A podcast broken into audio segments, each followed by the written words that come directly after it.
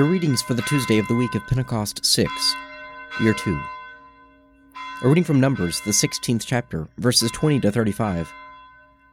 And the Lord said to Moses and to Aaron, Separate yourselves from among this congregation, that I may consume them in a moment. And they fell on their faces, and said, O God, the God of the spirits of all flesh, shall one man sin, and wilt thou be angry with all the congregation? And the Lord said to Moses, Say to the congregation, Get away from about the dwelling of Korah, Dathan, and Abiram.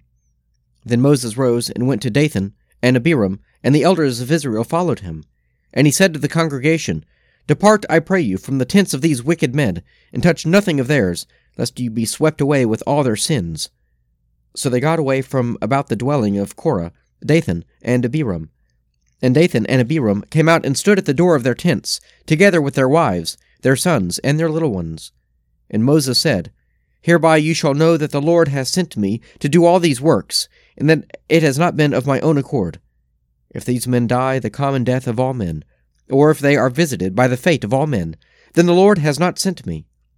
But if the Lord creates something new, and the ground opens its mouth, and swallows them up, with all that belongs to them, and they go down alive into Sheol, then you shall know that these men have despised the Lord.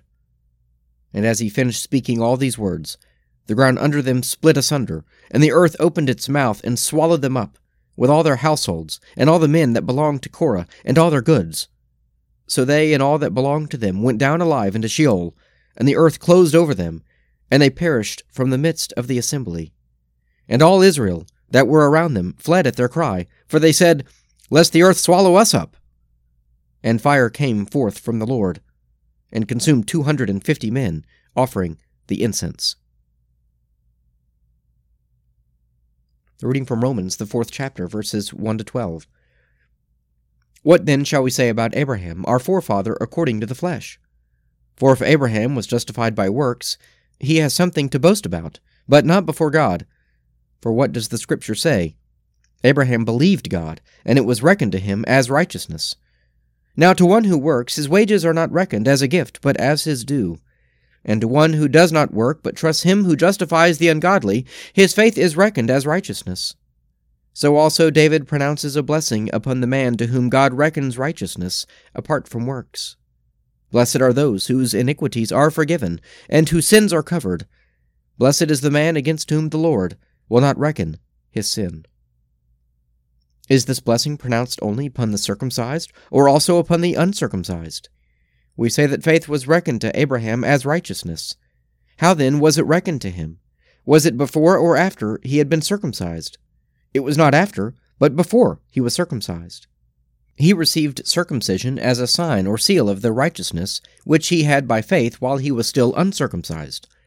The purpose was to make him the father of all who believe without being circumcised, and who thus have righteousness reckoned to them, and likewise the father of the circumcised, who are not merely circumcised, but also follow the example of the faith which our father Abraham had before he was circumcised. A reading from the Gospel of St. Matthew, the 19th chapter, verses 23 to 30. And Jesus said to his disciples, Truly I say to you, it will be hard for a rich man to enter the kingdom of heaven. Again, I tell you, it is easier for a camel to go through the eye of a needle than for a rich man to enter the kingdom of God.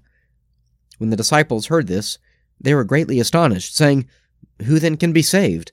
But Jesus looked at them and said to them, With men this is impossible, but with God all things are possible.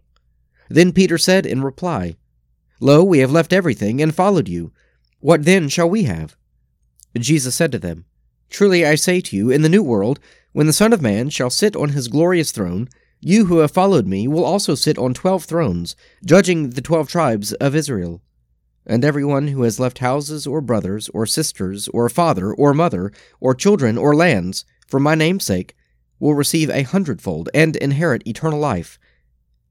But many that are first will be last, and the last first. Psalm 22 My God, my God, why have you forsaken me, and are so far from my cry, and from the words of my distress? O my God, I cry in the daytime, but you do not answer. By night as well, but I find no rest. Yet you are the Holy One, enthroned upon the praises of Israel. Our forefathers put their trust in you. They trusted, and you delivered them. They cried out to you and were delivered. They trusted in you and were not put to shame. But as for me, I am a worm, and no man, scorned by all and despised by the people. All who see me laugh me to scorn. They curl their lips and wag their heads, saying, He trusted in the Lord. Let him deliver him. Let him rescue him, if he delights in him. Yet you are he who took me out of the womb, and kept me safe upon my mother's breast. I have been entrusted to you ever since I was born. You were my God when I was still in my mother's womb. Be not far from me, for trouble is near, and there is none to help. Many young bulls encircle me, strong bulls of Bashan surround me. They open wide their jaws at me, like a ravening and roaring lion. I am poured out like water, all my bones are out of joint. My heart within my breast is melting wax. My mouth is dried out like a potsherd, my tongue sticks to the roof of my mouth, and you have laid me in the dust of the grave.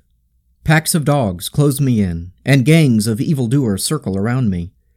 They pierce my hands and my feet. I can count all my bones. They stare and gloat over me. They divide my garments among them. They cast lots for my clothing. Be not far away, O Lord. You are my strength. Hasten to help me. Save me from the sword, my life from the power of the dog. Save me from the lion's mouth, my wretched body from the horns of wild bulls. I will declare your name to my brethren.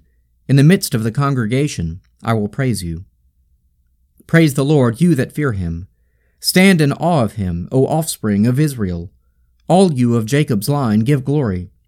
For he does not despise nor abhor the poor in their poverty, neither does he hide his face from them. But when they cry to him, he hears them. My praise is of him in the great assembly. I will perform my vows in the presence of those who worship him.